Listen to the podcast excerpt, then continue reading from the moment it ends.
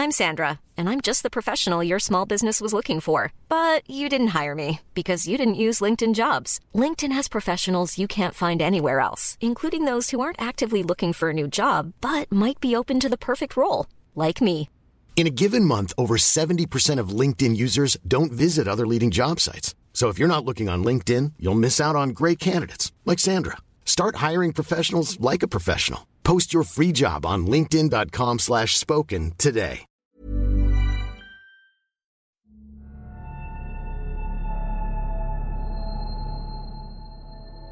Blackmail at bagong palapag. Magandang araw Sir Jupiter at sa lahat ng listeners ng Sityo Bangungot. Isa po ako sa mga subscribers ng inyong YouTube channel at ginagawa ko pong kasama sa mga gawaing bahay ang pakikinig ng inyong mga kwento. Itago niyo na lang po ako sa pangalang Laila. 35 years old at nagtatrabaho bilang isang call center agent. Matagal na ako sa industriyang ito In fact, ito na ang naging trabaho ko pagka-graduate sa college. Nakakatatlong company na rin po ako at kasalukuyan ay dito ako sa Makati nagtatrabaho. Maayos naman ang sahod ko kaya't sa lahat ng pinagtrabahuan ko, dito ako nagtagal. Sa call center, marami ang kwentong katatakutan. Bukod kasi sa graveyard yung shift namin, Maraming bagay din ang nangyayari dito na kami-kami lang ang nakakaalam. Isa po sa mga kwentong di ko makakalimutan ay nangyari sa former team leader namin. Itago na lang po natin siya sa pangalang TL Jim. Nung pumasok ako sa kumpanya namin five years ago, siya na ang naging TL ko. At sa totoo lang, Thankful talaga ako to be part of his team. Siya yung masasabi kong born to be a leader talaga. Mabait, magaling mag-manage ng tao, understanding, at gagawin ang lahat ng kanyang makakaya upang matulungan ang kanyang agents.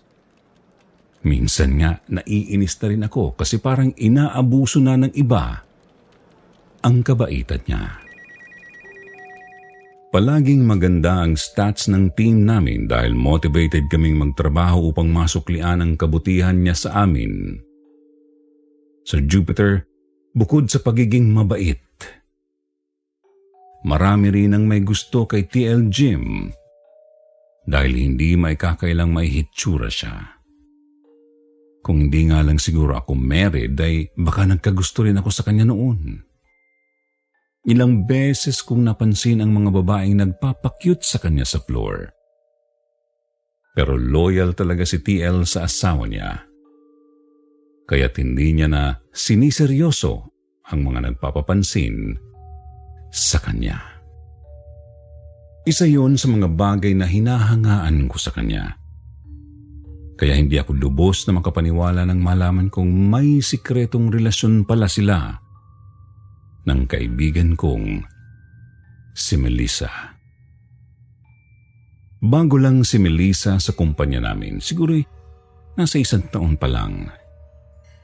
Malaking age gap namin dahil 28 years old pa lang siya pero hindi yun naging hadlang sa pagkakaibigan namin. Mabuting tao naman kasi siya, responsable at matured mag-isip Sir Jupiter, si Melissa yung tipo ng babae na pagpapasok sa production floor, mapapalingon talaga ang mga lalaki. Maganda, mestisa, matangkad at kahit hindi magsuot ng revealing clothes, sexy at attractive pa rin tingnan. Madalas ko pa nga siyang biruin na mag-model na lang siya instead na mag-call center. Pero kahit na sobrang ganda ng kaibigan ko, hirap pa rin akong paniwalaan. Napapatulan siya ni TL Jim. Sikreto ang relasyon nila at wala ni isa sa team namin ang nakakaalam tungkol dito. Hindi ka talaga magkakaroon ng hint na may something sa kanila. Hindi naman kasi sila sweet pag nasa prod o kahit sa mga team gathering. Sa katunayan, nalaman ko lang ang tungkol sa kanila nung si Melissa na mismo ang nagsabi sa akin. Pero, nung time na yun, gusto na niyang makipaghiwalay kay TL Jim. Hindi na raw kasi kaya ng konsensya na na may nasisirang pamilya dahil sa kanya. Nagsimula lang naman daw kasi ang lahat sa isang casual fling. Akala niya, naghahanap lang ng excitement si TL Jim. At yun din naman ang gusto niya. Pero habang tumatagal ay parang nagiging seryoso na raw ito sa relasyon nila. Nabahala na si Melissa nang minsang i-open up ni TL Jim ang plano nitong hiwalayan ang asawa. Hindi ito nagustuhan ni Melissa. Lalo pat alam niyang may mga batang maaapektuhan. Tsaka aminado rin siyang wala naman talaga siyang romantic feelings para kay TL Jim.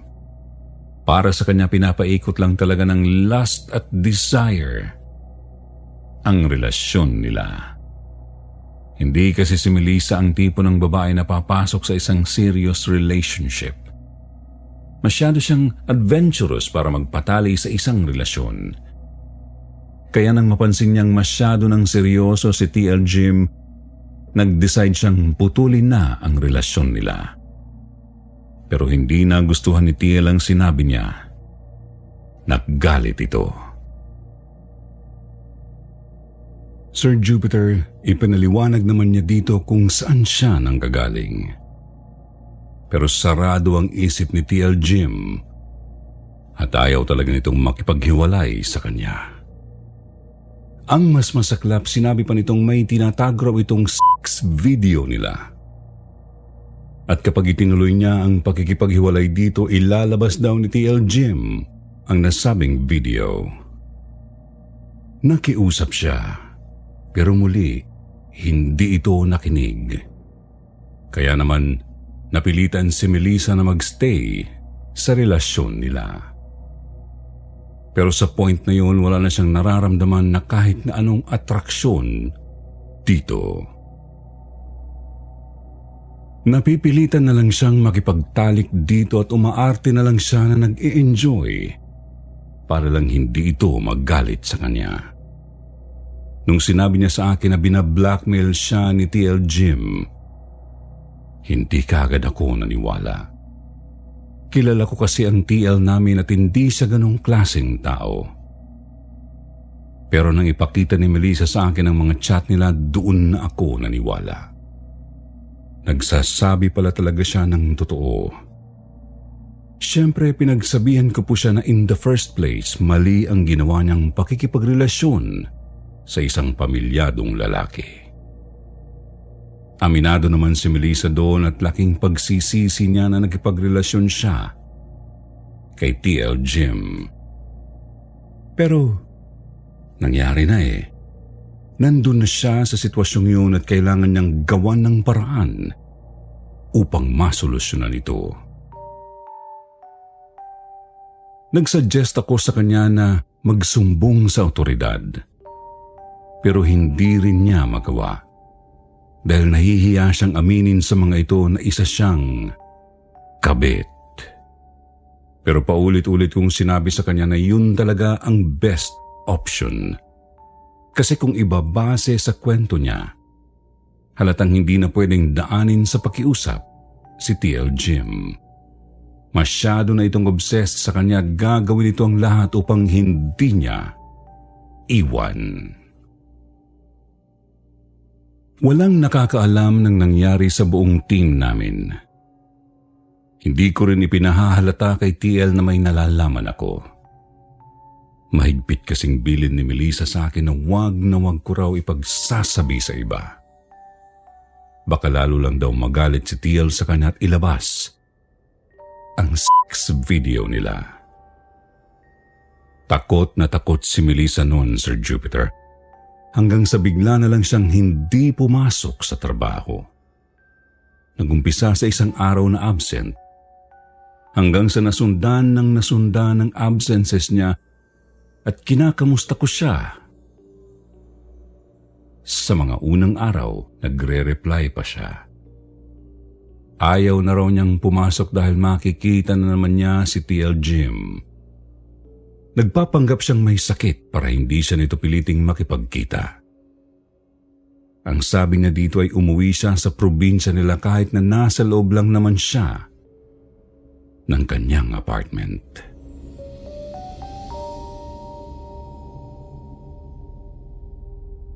Nag-alala na po ako nung hindi na siya nagre-reply sa mga text ko. Sinubukan ko siyang tawagan pero hindi ko na siya ma-reach. Kaya naman nag-decide akong puntahan siya sa apartment. At nagulantang po ako sa nalaman ko mula sa landlady niya. Nagpakamatay raw po si Melissa. Nagbigti ito sa loob ng apartment two days ago pa. Nasa probinsya na raw ito at pinaglalamayan ng kanyang pamilya. Kinabahan nga raw ang landlady nang makita ang ina ni Melissa. Itim ang kasuotan ng matanda. Ni hindi raw ito lumuha ng kahit konti. Walang ekspresyon na mababasa sa mukha. Pero hindi raw niya makakalimutan ang mga lumabas sa bibig nito magbabayad raw ang kung sino mang dahilan ng pagpapakamatay ni Melissa.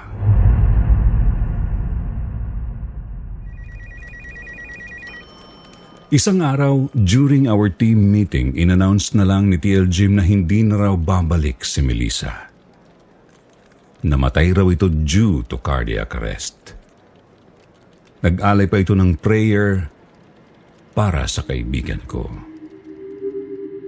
Sir Jupiter, nung time na yun, gustong gusto kong magmura at pagsalitaan siya ng masasakit na salita.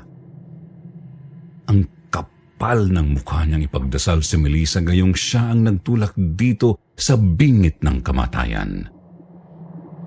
Mabuti na lang at napigilan ko ang sarili ko.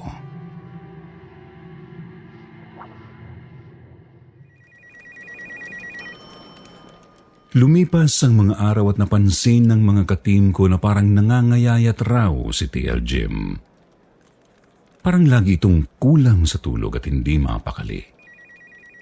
Ang bilis rin daw nitong magulat tuwing tinatawag nila. Para bang laging may kinakatakutan. Napansin rin namin na ang bilis uminit ng ulo niya. Nakakapanibago dahil siya na yata ang pinakapasensyosong tao na nakilala ko. Minsan nakita kong hinubad niya ang kanyang jacket at nagulat ako nang makita ang napakaraming pasa at sugat sa katawan niya. Ang kwento naman ng isa sa mga kasama kong lalaki, narinig raw niya si TL na mag-isang nagsasalita sa loob ng CR. Takot na takot daw ito at nagmamakaawa sa kausap nito na tumigil na dahil hindi na niya kaya.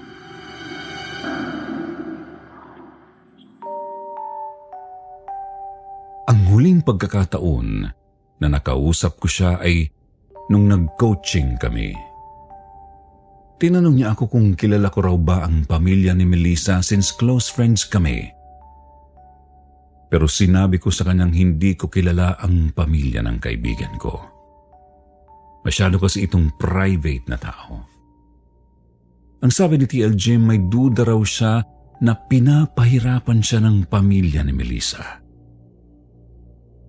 Lumapit raw siya sa isang albularyo at nalaman na isang mangkukulam ang ina ni Melissa. Nung tinanong ko naman siya kung bakit yun gagawin ng ina ng kaibigan ko sa kanya, hindi siya nakasagot. Wala siyang kalamalam na kahit hindi niya ako sinagot, alam ko ang dahilan kung bakit siya kinulam ng ina ni Melissa. Kinabukasan ay hindi pumasok sa trabaho si TL Jim. Lahat kami ay nagtaka dahil ilang araw siyang hindi pumasok. Hanggang sa isang araw nagkaroon kami ng meeting with the upper management at inannounce sa amin na magkakaroon kami ng bagong TL. Hindi nila sinabi sa amin kung anong nangyari kay TL Jim basta't hindi na raw ito magiging parte ng kumpanya. Ang tanong ko po, ano kaya talaga ang nangyari sa kanya? Hindi ba siya pinatahimik ng kaluluwa ni Melissa? Naniniwala po ba kayo sa kulam? At kung oo, sa tingin niyo ba kinulam talaga si Tia Jim ng ina ni Melissa? Sana po ay masagot niyo ang katanungan ko at sana ay tulungan niyo akong umusal ng dasal para sa kaluluwa ng kaibigan ko. Hindi siya perpekto at alam kong isang malaking pagkakamali ang ginawa niya. Pero ang importante, pinagsisihan niya ito sa huli at malungkot lang na mas pinili niyang magpakamatay sa huli. Pero dasal ko na sana'y magkaroon ng katahimikan ang kanyang kaluluwa.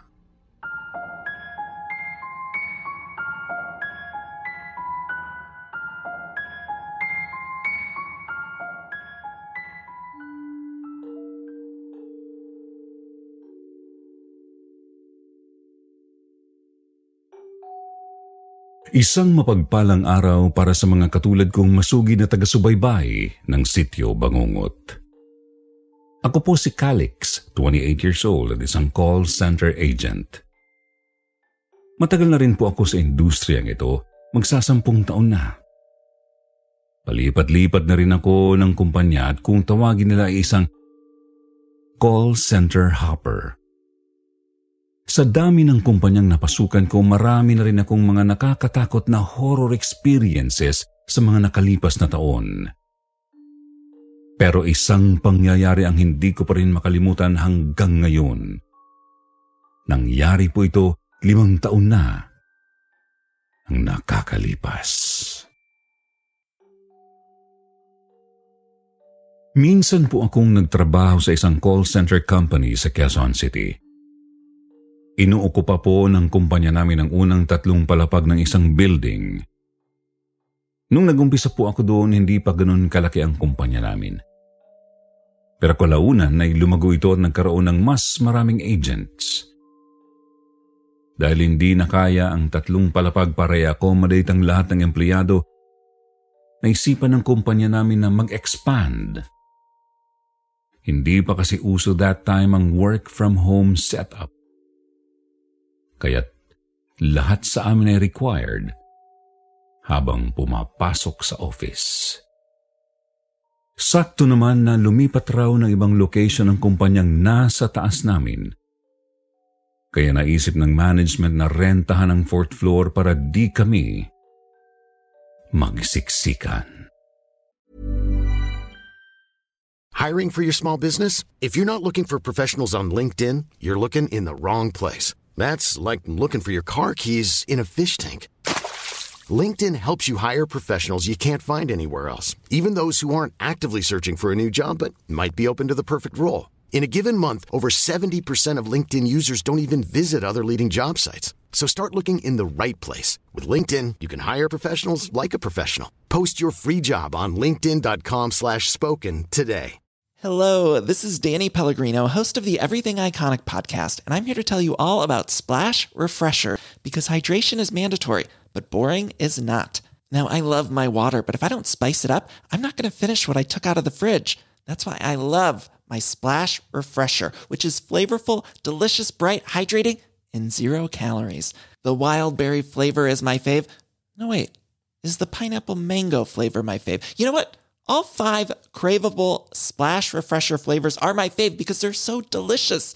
So get hydrated and enjoy it with Splash Refresher.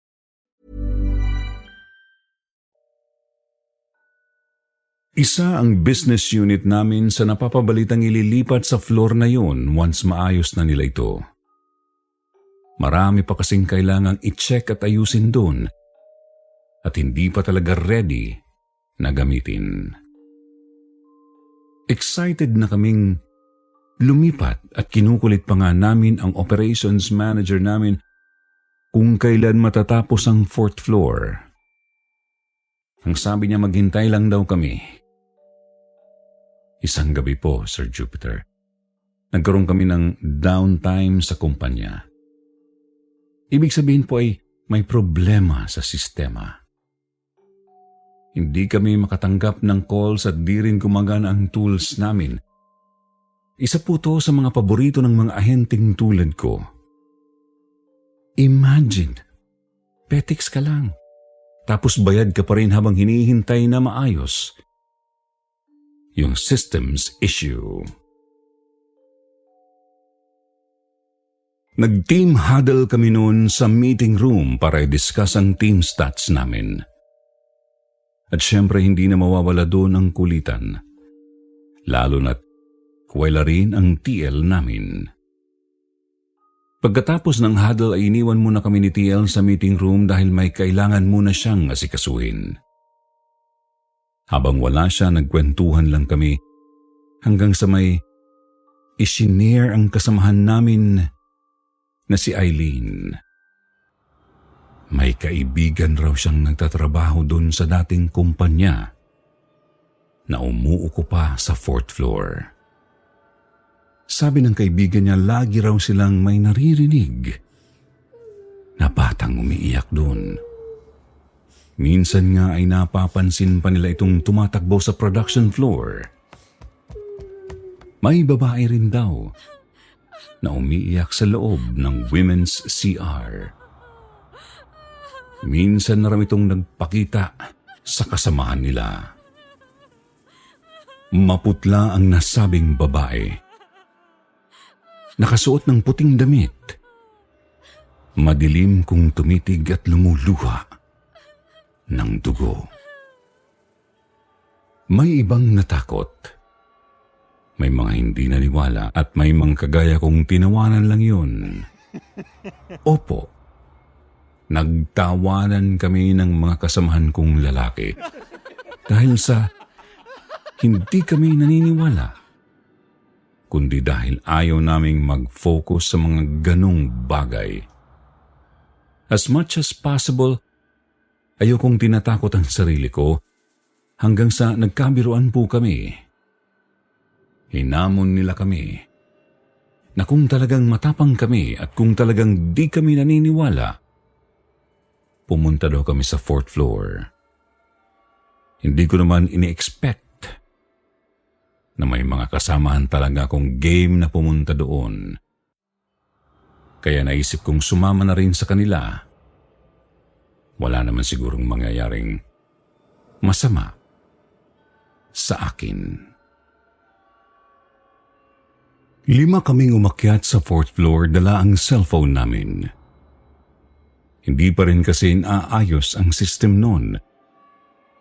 At baka abutin pa ng ilang oras. Nasa second floor kami at sumakay kami ng elevator paakyat. Sir Jupiter, pagkabukas ng elevator door, wala naman kaming napansing kakaiba. Medyo madilim sa nasabing floor kasi konti lang ang mga ilaw na nakabukas. Nagtaka kami kasi walang tao. Ang akala namin ay may nagtatrabaho na doon. Pero naisip namin na baka tuwing umaga lang sila nagtatrabaho doon. Umikot kami sa floor at instead na matakot, mas nanaig pa ang excitement namin knowing na dun kami lilipat. Nagbibiroan pa nga kami sa paggawa ng sarili naming seat plan. Sabi ko, doon ako pupwesto sa pinakadulo para pwede akong umidlip anytime. Natigilan lang kami nang mapansin ang pananahimik ng kasama naming si Mitch. Tinanong namin siya kung bakit. Ang sabi niya, nakita raw siyang batang tumatakbo. Sumusunod raw ito sa amin. Biglang naglalaho, tapos bigla na namang magpapakita ulit. Habang ikinikwento niya yun ay parang nakarinig kami ng isang kalabog mula sa kabilang dulo ng floor. Nasa left side ito at kumikidlap-kidlap ang ilaw hanggang sa sumigaw ng sobrang lakas si Bart. At itinuro ang lugar na yon. Nanlaki ang mga mata namin, Sir Jupiter, dahil may nakita kaming babaeng nakatayo doon. Malayo siya sa amin pero kitang-kita namin na nakaputi siya. Nakakatakot siyang tingnan. Parang isang white lady. At nakatiti siya sa aming lima. Dahil sa sobrang takot ay kumaripas kami ng takbo. Mas lalo pa kaming kinabahan dahil ang tagal bumukas ng elevator.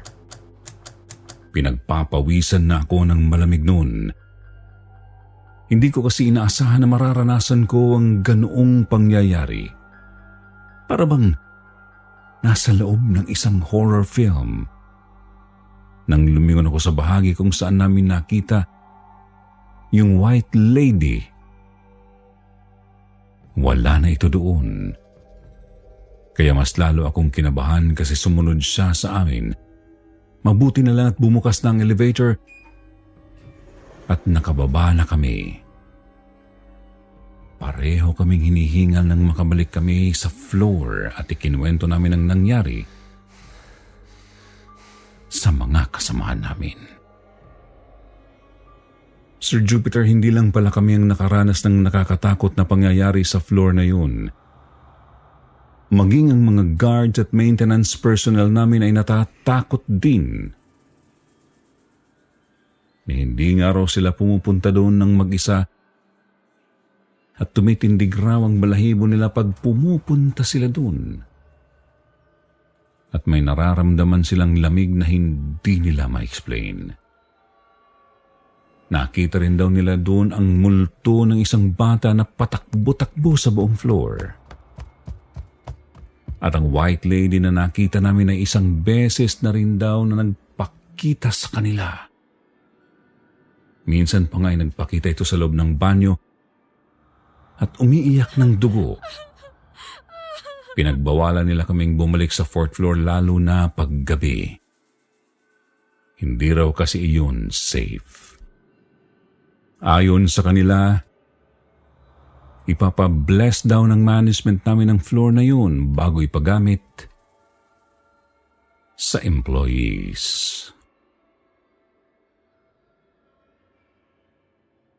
Siguro umabot rin ng dalawang buwan bago kami nakalipat sa fourth floor, Sir Jupiter. Ipinaayos na raw ito ng management. Nung una ay natatakot kami dahil sa naging karanasan namin. Pero nang lumipat kami hindi na nakakatakot tingnan ang lugar. Bukod sa pinabless na ito, maliwalas na rin itong tingnan at maraming tao. Wala na rin kaming naramdaman o nakitang kakaiba doon. Hanggang sa nag-resign ako sa kumpanyang yon, ay wala na akong ibang nakakatakot na karanasan. Tinanong ko rin ang mga kasamahan ko. Ang sabi nila wala naman daw. O baka masyado lang kaming busy sa trabaho at hindi na namin ito napapansin. Kayo po ba? Ano sa tingin niyo ang dahilan kung bakit may white lady at multo ng bata sa fourth floor? Mag-ina ba sila? At totoo bang pinamumugaran talaga ng mga ligaw na kaluluwa at masasamang elemento ang mga abandonadong lugar. Gusto ko sanang malaman ang opinyon ninyo at kaalaman nyo sa bagay na ito. Mga kasityo bangungot. At ngayon naman dumako tayo sa paborito nating shout-out portion. Shout-out goes out to Tessie Lopez from Saudi Riyadh, Emma Cruz, Jopet Lupet, Nanay Linda, Galing yan kay Miss Jenny Peru. Mga mananahi sa Lady Cram, Zenzen Nukumaki ng Tagum City, Florence Cantor. Ganon din kay Sophie France at Lucy Gagarin. Basahin naman natin ang isa sa pinakamagandang comment galing kay Mayumi Makisig. Sabi niya, thank you so much SB. Sarap makinig sa mga kwento niyo kahit busy at daming paperworks, napapagaan ang pakiramdam. Sa mga hindi nabanggit, sa susunod na lang po ha, huwag niyong kalimutan na mag-reply sa ating shoutout box na nasa comment para ma-shoutout ang pangalan niyo. Muli po mula sa bumubuo ng Sityo Bangungot, ito ang inyong lingkod, Sir Jupiter, nagpapasalamat. Hello, this is Danny Pellegrino, host of the Everything Iconic podcast, and I'm here to tell you all about Splash Refresher because hydration is mandatory, but boring is not. Now, I love my water, but if I don't spice it up, I'm not going to finish what I took out of the fridge. That's why I love my Splash Refresher, which is flavorful, delicious, bright, hydrating, and zero calories. The wild berry flavor is my fave. No, wait, is the pineapple mango flavor my fave? You know what? All five craveable Splash Refresher flavors are my fave because they're so delicious. So get hydrated and enjoy it with Splash Refresher.